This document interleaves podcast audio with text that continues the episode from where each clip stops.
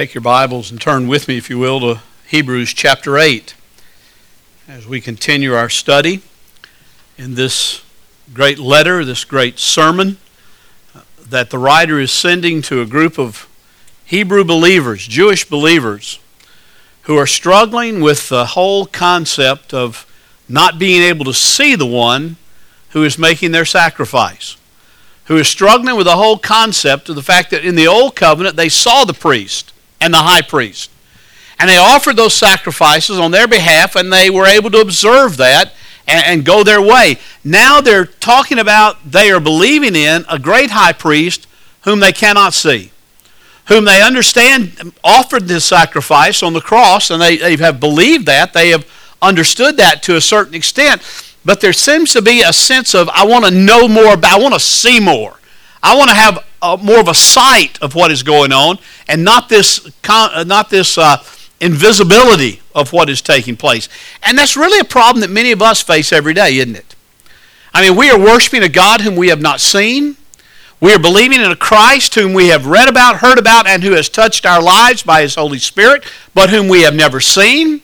And so we are having faith. We are putting trust. We are believing in the one whom we cannot visually observe with our eyesight. Well, we're having the same problems sometimes, some of the same doubts, some of the same struggles, some of the same frustrations that these Hebrews did. And that's why it's important that we study this letter, that we understand this letter, because their thoughts, their doubts, their struggles are in many ways not a lot different from our own today although we may be Gentiles and not Jews like they were, many of the struggles, many of the, many of the doubts are the same. Follow along as I read, beginning in verse 6 of Hebrews chapter 8. We covered verse 6 last week, but it's kind of a, a tie in or a transitionary verse to this discussion of the new covenant, so I want to start there. But now he has obtained a more excellent ministry. And of course, that he is Jesus Christ. By as much as he is also the mediator of a better covenant, which has been enacted on better promises. For if that first covenant had been faultless, there would have been no occasion sought for a second. But finding fault with them, he says, and now he begins quoting that passage from Jeremiah that Brother Rick read just a little bit ago. Finding fault with them, he says, Behold, days are coming, says the Lord, when I will effect a new covenant with the house of Israel and with the house of Judah. Not like the covenant which I made with their fathers, on the day when I took them by the hand to lead them out of the land of Egypt. For they did not continue in my covenant, nor did they did I care, no, and I did not care for them, says the Lord. For this is the covenant that I will make with the house of Israel after those days, says the Lord, I will put my laws into their minds, and I will write them upon their hearts, and I will be their God, and they shall be my people, and they shall not teach everyone his fellow citizen and everyone his brother, saying, Know the Lord, for all will know me, from the least to the greatest of them. For I will be merciful to their iniquities, and I will remember their sins no more. When he said a new covenant, he has made the first obsolete. But whatever is becoming obsolete and growing old is ready to disappear. This is the word of the Lord. You know, as you look at that and that lengthy passage from Jeremiah that the writer depends upon to make his case for this new covenant, there are many questions that you might want to ask. First of all, even the writer of the Hebrews talks about making this covenant with the house of Israel and with the house of Judah he talks about the, the Jewish nation in the context of that, and the writer does not even put any commentary in there to say, now this is what I mean. He merely quotes it. He merely quotes the prophet Jeremiah, but he talks about this better covenant. He talks about this new covenant. He talks about this covenant that is seeing the old covenant pass away, the first covenant become obsolete, the first covenant become of no import, and this new covenant that has been established. Every time we meet for the Lord's Supper, and if I'd have been smart and on the ball, we would have had it this morning along with this sermon because it would have been a great illustrative thing. As a matter of fact, if you're here with us on a regular basis and observe the Lord's Supper with us, you know that many times I read this passage as we come to that table. Because the Lord's table is really a picture of what this is. If you remember the Gospels, just before his betrayal and just before his crucifixion and, and resurrection, our Lord gathered the twelve together with him in an upper room.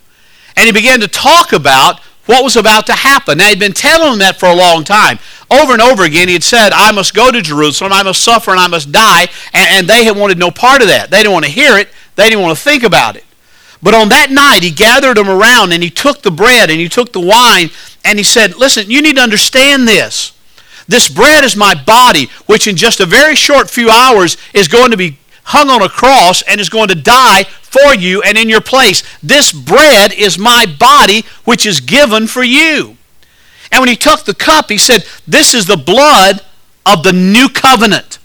This is the blood of the new covenant, which seals the relationship between God and you. This, this wine that we're about to drink does not literally turn to blood when you drink it, but this wine that you're about to drink is representative of and is symbolic of and is pointing to the blood that will be shared on the cross in just a few hours. And that blood is the blood that seals your redemption and establishes the new covenant and makes a way for you to be able to be in relationship with God.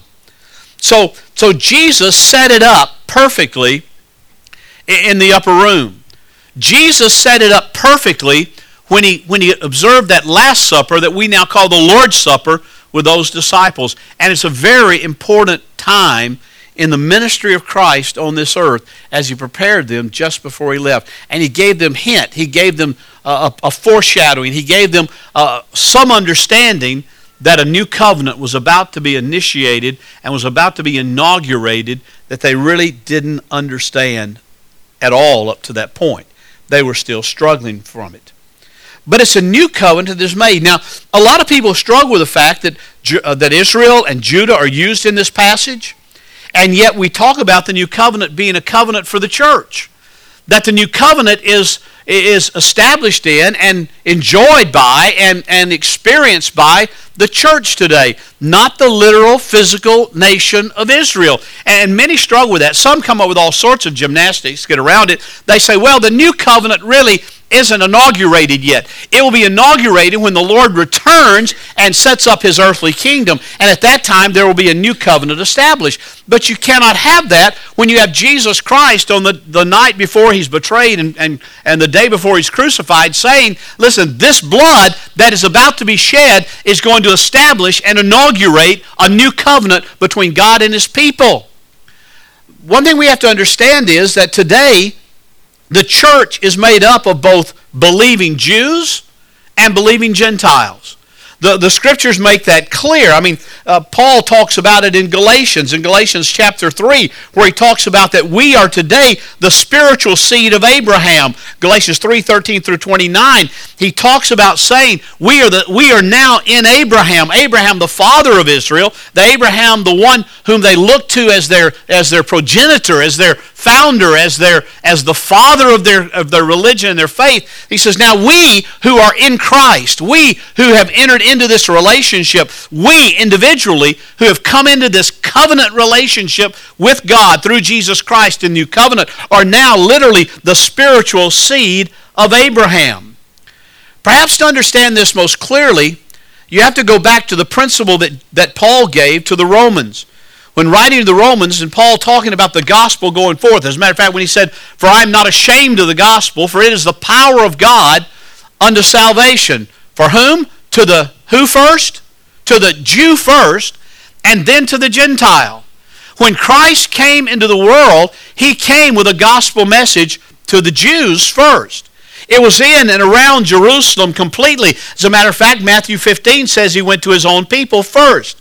When he sent out disciples, he sent them out only to Israel in Matthew chapter 10, only to the house of Israel. And in the end, in, in Matthew 24, excuse me, Luke 24 and Acts 1 8, when Jesus commissioned his church to be a witness, to be a, a, missionary endeavor, a missionary body, when he sent them out, he said, Go to the Jew first, into Jerusalem, and then Judea, and then Samaria, and then the uttermost parts of the earth. I mean, Jesus always had before him with the new covenant that it would go to the Jew first. But what happened? Well, the Jews as a nation, the Jews as a people, rejected the new covenant. Many of them said, you know, many within the, the Jewish nation believed. As a matter of fact, if you go back to Pentecost, the people that believed on that day, those 3,000 people that were baptized and added to the church that day, were made up of Jews and God fearing Gentiles. And God fearing Gentiles were Gentiles who had converted to, to, to Judaism who had gone through the sacra- uh, gone through the uh, the rituals of circumcision and other things in order to enter into the relationship with the temple and enter into the relationship with Judaism. And on that day, Peter preached a powerful message. The Holy Spirit fell, and those who were of the nation of Israel believed that day, and 3,000 of them, perhaps even some of the ones that he's writing to in this letter, were brought into the body of Christ through faith in the only begotten Son of God, Jesus Christ Himself. So today the church is made up of, of both regenerate Jews and regenerate Gentiles. And regenerate is the key word.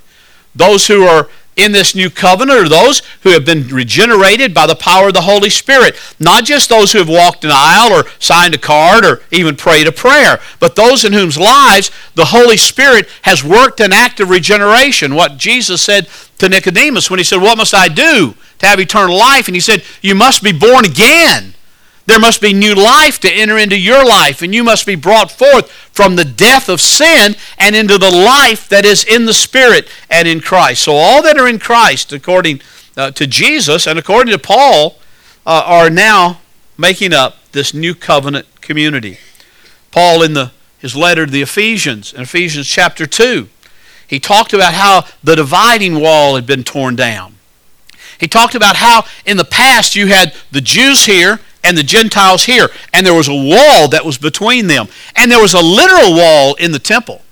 There was a literal wall that kept Gentiles and Jews from any way intermingling. Gentiles could come into the outer court and they could, they could offer certain sacrifices there, uh, and they could do some kind of worship there, if you will. But there was a dividing wall between Jews and Gentiles. Well, in Ephesians chapter 2, the Apostle Paul says that in Christ, that dividing wall has been abolished. The dividing wall has been torn down. And now it's no longer Jew and Gentile. Now it's no longer Jews who can say, We are God's people, and Gentiles who are the excluded ones. But now they are all one in Christ. And in Jesus Christ, the wall is abolished, and we are no longer Jew and Gentile. We're no longer black and white. We're no longer free or slave. We're no longer male or female. But in Christ, Paul said in Galatians chapter 3, we are all in Him standing on equal footing before the cross of Christ and before the throne of God. It's a tremendous truth that somehow we as Christians today fail to grasp the import of. We fail to see the importance of what, what, what the writer here is saying has taken place with this new mediator, this new high priest, this new ministry that has been given through Jesus Christ for each of us. Eh, you know, one thing that you have to understand here is that it's made clear throughout the Scripture, throughout the New Testament, that this new covenant has brought, uh, this new covenant of grace has brought with it freedom from the law of Moses. It does not mean in any respect that it brings freedom to disobey God and to sin. It's brought freedom from the law of Moses, whereby we go through all the rituals but it does not break the moral law of God. It does not set us free from, from what God desires in each of our lives, my life and your life, and everyone who claims the name of Christ, and that is for righteousness and for holiness to be a part of our lives. Being, being set free from the law does not mean, mean being set free from the character and the nature of God that is to permeate the life of every single believer. That's important to understand.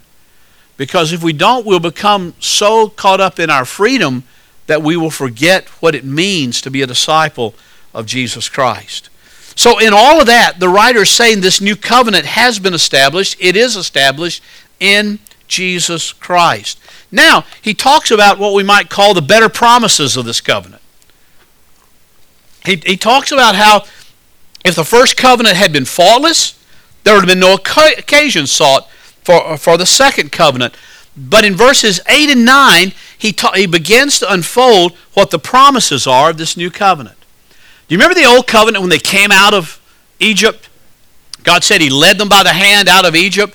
Moses was their leader. They got the law, they got the covenant there Mount Sinai. And, and, and before the law was even brought back down to them, before they ever even heard what God was giving to Moses on the mountain, what did they do? They broke it. When Moses got back down, he found they had made a, a graven image, they'd made a, a, golden calf and bejeweled it, and, and they were all dancing and making merry around it and, and worshiping the golden calf. Now, I think to their, I started to say their credit, it's not really their credit, but, but to give them a little bit of the doubt here, they, they were putting that golden calf and saying, This is our God, this is Yahweh. They were not saying, let's go to a false God. They were saying, let's just make something that we can look at.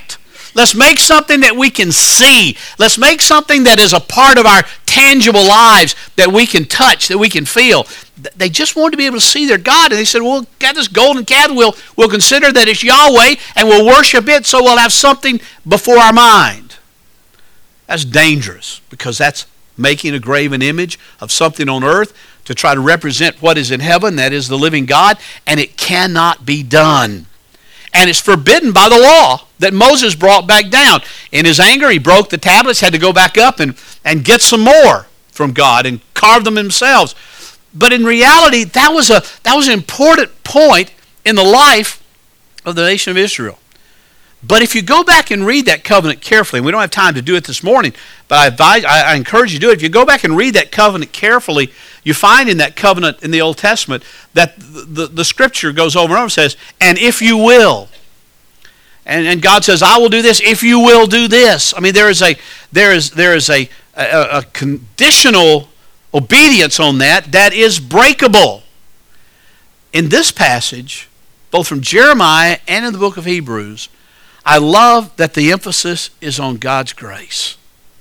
It's not on if you will, it's on what I will do, God says. Look at verses 8, 8 and 9. He says, For finding fault with them, he says, Behold, days are coming, says the Lord, when I will effect a new covenant with the house of Israel and the house of Judah not like the covenant which I made with their fathers on the day when I took them by the hand to lead them out of the land of Egypt. For they did not continue in my covenant, and I did not care for them, says the Lord. God is saying here there's a, there's a different element. There's a different involvement in this new covenant, and that is it is a covenant promise of God's grace. He said, I will make a new covenant with them. I will effect a new covenant with them. It will be because of my work and what I am doing that I will draw them together. And, and, and all the words the Lord spoke in this new covenant is saying that it's wholly of God's grace. No sinner can become a part of the new covenant without faith in Jesus Christ. Grace and faith go together just as the law and works uh, went together in the old covenant. This law says the man that does the uh, things of the law shall live in them, but by grace, God gives us the ability to obey it. This covenant is a covenant of God's grace. The second promise there is not only a promise of God's grace, but it's a promise of internal change. Of internal change. Look at verse 10. For this is the covenant I will make with the house of Israel after those days, says the Lord. I will put my laws into their minds, and I will write them on their hearts, and I will be their God, and they shall be my people. Now, it could be easily just, uh, you could just easily read over that and just say, oh, that's, that's interesting. But you got to see the internal change that God is talking about here, the internal motivation, the internal possibility or, or ability to obey this law, to obey God's law, God's truth, God's righteousness, God's holiness. He says, I will write my laws on their minds, and I will write my laws on their hearts.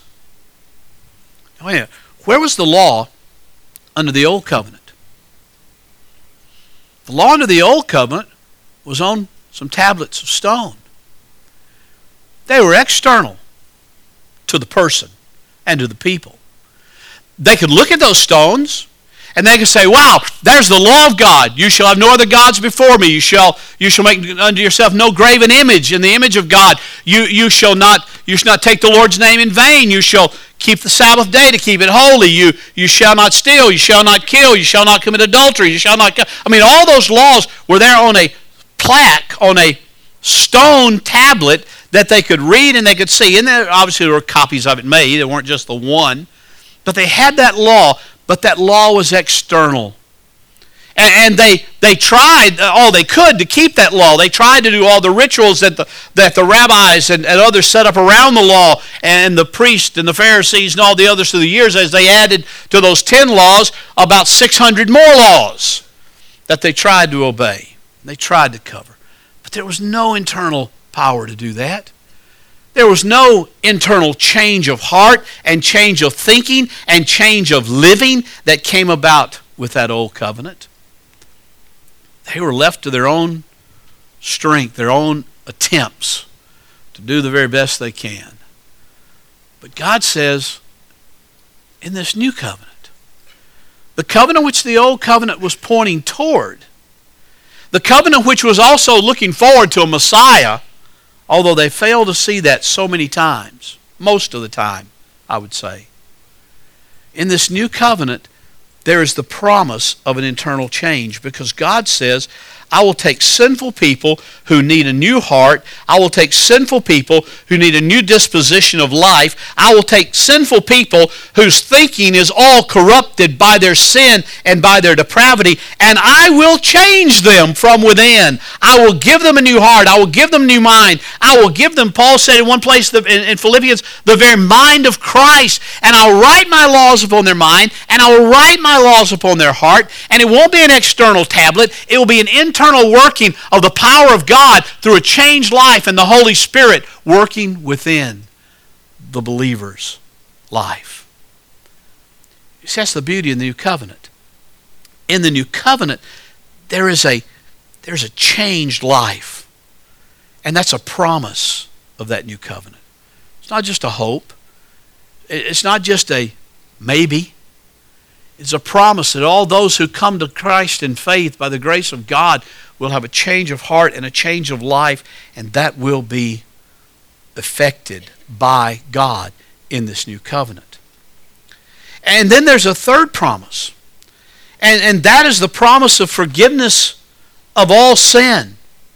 A, a promise of forgiveness of all sin in, in verses 11 and 12, but that is predicated by the, the promise of getting uh, of being able to know God. They go together. In the old covenant, people would go from, from fellow citizen and, and to his brother in the in the covenant and say, You need to know the Lord. And, and many of them would say, I don't need to know the Lord, I just need to try to keep those ten things, you know? And there was a concept in there. No, you need to seek the face of God. You need to seek the presence of God. And they said, Oh, no, no, I just need to keep the law. That's all I need to do, which none of them could do. But in this new covenant, there's the promise of intimacy, there is the promise of relationship that brings with it the forgiveness of sin you know, you will not say to your brother, you will not say to your fellow citizen, know the Lord. Why? Because all that are in this covenant will know me. From the least of them to the greatest of them. From the least important to the most important. From the poorest to the richest. From the, from the best looking to the ugliest. I mean, I mean, just put anything in there you want to. There is no differentiation in this new covenant. You don't get in the covenant unless there is the requisite promise of an intimacy and a knowledge with God. What did Jesus say? When he was talking eh, to his Father in the prayer, and he started praying for his disciples there in the garden. In John chapter 17. And, he, and then he started praying for not only those that are around me right now, but for all those who will believe because of their testimony. What does he say? He said, Father, I pray you give them eternal life. And this is eternal life, that they may know you. Period. You know, we, we wrap eternal life up in a lot of other stuff. And there are some other benefits to eternal life. There, there's the benefit of heaven, but sometimes we make heaven the main thing. The only reason heaven is the main could be the main thing is because he is the main thing in heaven and we're pursuing him. But in this new covenant, all will know him. There'll be an intimacy about their life. There'll be a there'll be a unity in their life between them and God. There will be a there will be a walk with the Lord Jesus Christ that can only be explained by his presence within our life. And it'll be a growing knowledge. It'll be an increasing knowledge. It'll be a maturing knowledge. It'll be one of those things, you know, as Paul prayed in Philippians, he said, Lord, I, I, I pray that I may know you that was his passion. That was his desire above everything else. That I may know you and the power of your resurrection and the fellowship of your sufferings, even being conformed to your death. Paul is simply saying there, 20 years after his conversion, Lord, my passion in life, my goal in life, my ambition in life above everything else is to know you better. Now, I think we have to stop and ask, what is your ambition? What is my ambition in life? I, I mean, the primary, the preeminent, the number one ambition. What do you want more than anything else? Is it to have a happy family? Is it to, uh, to make a lot of money? Is it to be well respected by people around you? Is it to be able to, to do something that nobody else has done and you're, you're driven to do that? I don't know what your greatest ambition is. All of those are not bad ambitions unless they are the preeminent ambition in your life. If they are the number one ambition in your life above everything else, and your spiritual ambitions to know Christ, to know God through Christ, are somewhere down the list, then there's everything wrong with those. Everything in the world wrong with those. Because in this new covenant, we will know Him intimately, growing relationship daily, walking with Him. And in that, He says, I will be merciful to their iniquities, that is, their sins, and I will remember their sins no more. I'll remember their sins no more. There is the promise of intimacy and there's the promise of forgiveness of all our sins if we are in Him. We could go to all sorts of scriptures. You know, my, my favorite, obviously, for that is, as I've quoted it numerous times, and in two weeks from today, I'll, or two weeks from this weekend, I'll be doing a, a men's conference down in Montgomery, Alabama on that on the concept of, of Romans 8 1. There is therefore now no condemnation for those who are in Christ. There's no condemnation because the sins have been forgiven, the sins have been covered. Uh, now, that's not a, a license to just not be concerned about holiness, not be concerned about walking with Christ. Not at all, because to not have that concern indicates that you really aren't where you ought to be and don't have what you claim to have. But your sins will be forgiven. I will be merciful to their iniquities, and I will remember their sins no more. That's an amazing promise. Literally, it means I'll remember their sins against them no more. There's a sense in which we can't, God would have a problem not remembering because God knows everything. He is omnipotent and omniscient. And, and so it's, if you don't understand this in the way I think the text intends it, then, then you may struggle with that because he's literally saying, I'll remember them against them no more. As a pastor for the last 40 years almost, I have uh, spent more than my share of times counseling with couples or couples and different individuals who have had some kind of a, a struggle, some kind of a, a break in the relationship, some kind of a break in the fellowship. And, and many times we'll sit down. I even uh, talked with a pastor this week who was on his way to meet with two church, three church members who had had a, a falling out, and, and, and he, one refused to forgive the others, and there was all sorts of things going on. But many times in these counseling situations, I'll, I'll hear someone say, maybe it's a spouse about a spouse, or, or maybe it's a friend about another friend, or a church member about another church member, and they'll make this comment. They'll say, you know what? I'll forgive them but I won't forget it. You ever heard that? Well, of course you won't forget it. I mean, that's the most obvious statement in all the world. And the more you try to forget something, I'm going to forget that. You just remembered it. And the more you try to forget something, the more you're going to remember it, and the less you're going to be able to really deal with what real forgiveness is. Uh, some people think, well, if you don't forget it, you really haven't forgiven. If you don't forgive and forget, you, you really haven't forgiven. That's ludicrous. If that were the case, then we'd have a real problem with our relationship with God. I'll just be honest with you. But what I tell people in those counseling situations is simply this I'm not talking about forgetting it, I'm talking about never remembering it against them again. You know, Paul said in, in 1 Corinthians 13, and he's describing love there. And one of those essence of love is love does not keep an account of a wrong suffered. Remember that? I can read it to you and read the whole thing if you want me to, but I think you remember that. Love, real love, genuine love, does not keep an account of a wrong suffered. Now, that word uh, keep an account is a is a accounting term. It's a ledger term. And what he's saying is love doesn't say, "Okay, I tell you what, I'm going to forgive you, but I'm going to write that down right here, and that's number 1." and I'm going to file it away somewhere, and there's going to come a time when I may need that, and I will remember it and call it up, and I'll say, Oh, this happens in marriages a lot. Oh, do you remember when you did this? You know, they may say, Well, I, I may have done this now, but boy, do you remember when you did thus and such? You remember that? I'm so glad that doesn't come along, and when I go before God and ask for things and say something, God doesn't say, Well, yeah, I know, and I've forgiven you. But do you remember back in 1971 when you did this and that and the other, or 1969? He didn't, didn't remember those against us. They're covered in the blood of Christ. That's what he's saying here. He's saying, I will forgive their sins. I will, I will be merciful to their iniquities, and I will remember their sins no more. There's a great promise this new covenant. You say, yeah, but what if I sin tomorrow? Well, if you sin tomorrow, you need to deal with it.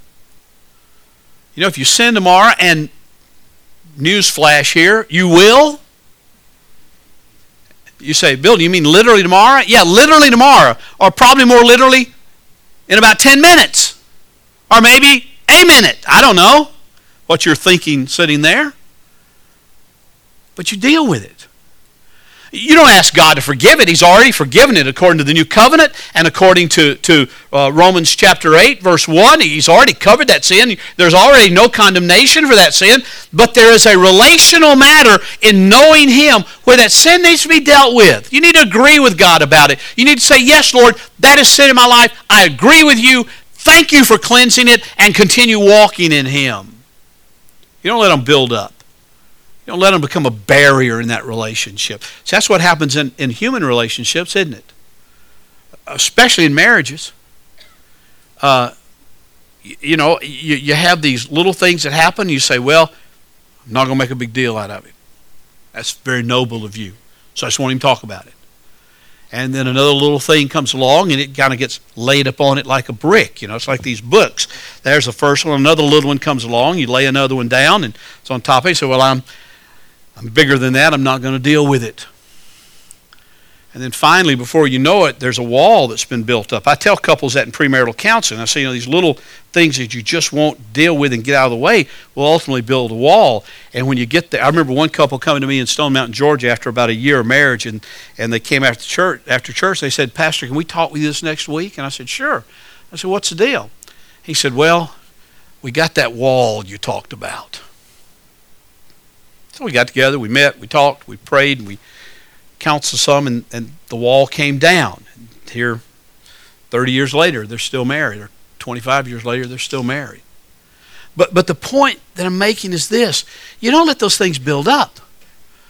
You don't treat sin as just a little peccadillo that's no big deal. It is still a big deal, albeit a forgiven big deal, but a big deal that you need to deal with in your own life. And you say, Lord, I don't like that. That's what Paul did in Romans chapter 7 when he said, I find myself doing the things I know I shouldn't do and not doing the things I know I should do. Oh, wretched man that I am, who will save me from this, this life of sin? And his answer is, the Lord Jesus Christ will. And his next statement is, there's no condemnation there now for, for those who are in Christ. There's conviction, and, and there's, there, there's, uh, there's relational issues on a daily basis. There's no condemnation. That's what this new covenant is. This new covenant is something like it had never been seen in all the world, in all of time, in all of religion, whether Judaism or pagan or anything else. This new covenant is something that is so new. It's not just new in a matter of time, but the word he uses there in the Greek, uh, in writing this down from the from the Hebrew out of out of uh, Jeremiah, the word he used there is not that it's just a new covenant in a matter of time you know, 2,000 years ago, there was a covenant with Moses, and now in this time, there's a new covenant with the people of God. It's not like saying, you know, I have a, I have a 2002 Mitsubishi Eclipse, and, and I think I'm going to go to town and I'm going to buy me a 2011 Mitsubishi Eclipse. Same car, same quality, same type, but it's newer in relation to time. No, it's like me saying, you know, I've, I've got a 2002 Mitsubishi Eclipse, and I'm going to go somewhere, and I'm going to buy me a 2011 Cadillac, or a 2011 Mercedes, or a 2011 Porsche. That's what I really want. But I'm going to I'm going to go do that, and it's it's. If you're looking for a birthday gift, I just thought I'd drop that in. But it's a. Uh, it's not just new in time. It's not just 2002 to 2011. It's, it's new in quality. It's better.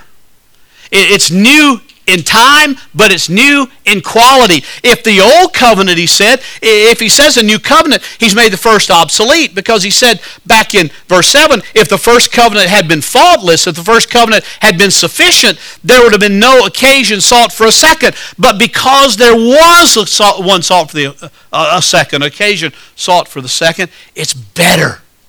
They're both of God. The old covenant was God's covenant. Don't miss that. It wasn't a false covenant and a true covenant. It wasn't, but it was a an old covenant, an ineffectual covenant, and a new, better covenant. And folks, if you're in Christ, that's what you have. If you are in Christ, you have a covenant with God. You have a covenant with God whereby you can know Him. Not just about Him. You know, I, I know a lot about uh, politicians. I know a lot about Barack Obama because I see him on the news every day. I can tell you a lot about him, but I don't know him. But I, I know Retta. I don't. I, it's not just I know a lot about her, but I've spent I spent 38 years in a covenant relationship with her, and I know her. Probably not as well as I should. But I know her. She knows me because there's been an intimacy. That's what the writer here is talking about. He's talking about you don't have to just know about God. Not just about reading about God or about Jesus Christ in a book. Because, see, Jesus is not just a book character, Jesus is a living Lord. He's a living Lord, He's present. Right here, right now. And so the writer says here is what God is doing.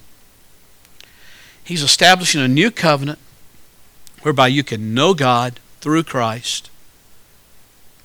He's establishing a new covenant whereby His law will be taken off the stone tablets, written in your mind and written on your heart.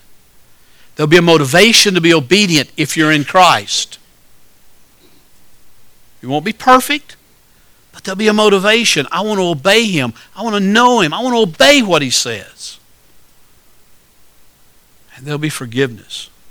Ultimate, complete, total forgiveness for our iniquities, for our sins, for our disobedience, for our slips, for our falls, for our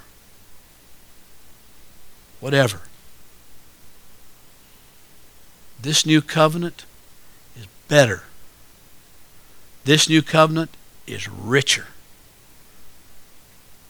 than any covenant the world has ever known. Let's pray.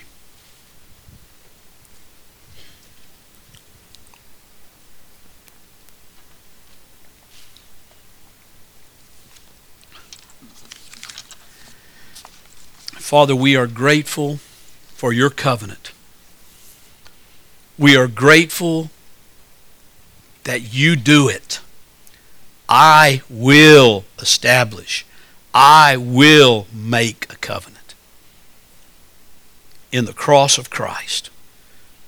We've sang about the power of the cross today. The choir has sung about the wonder of the cross. We've talked about your grace that is greater than our sin. We've talked about worship in heaven in the Revelation song, and we talked about the solid rock of Jesus Christ. We've sung about all that and about your holiness.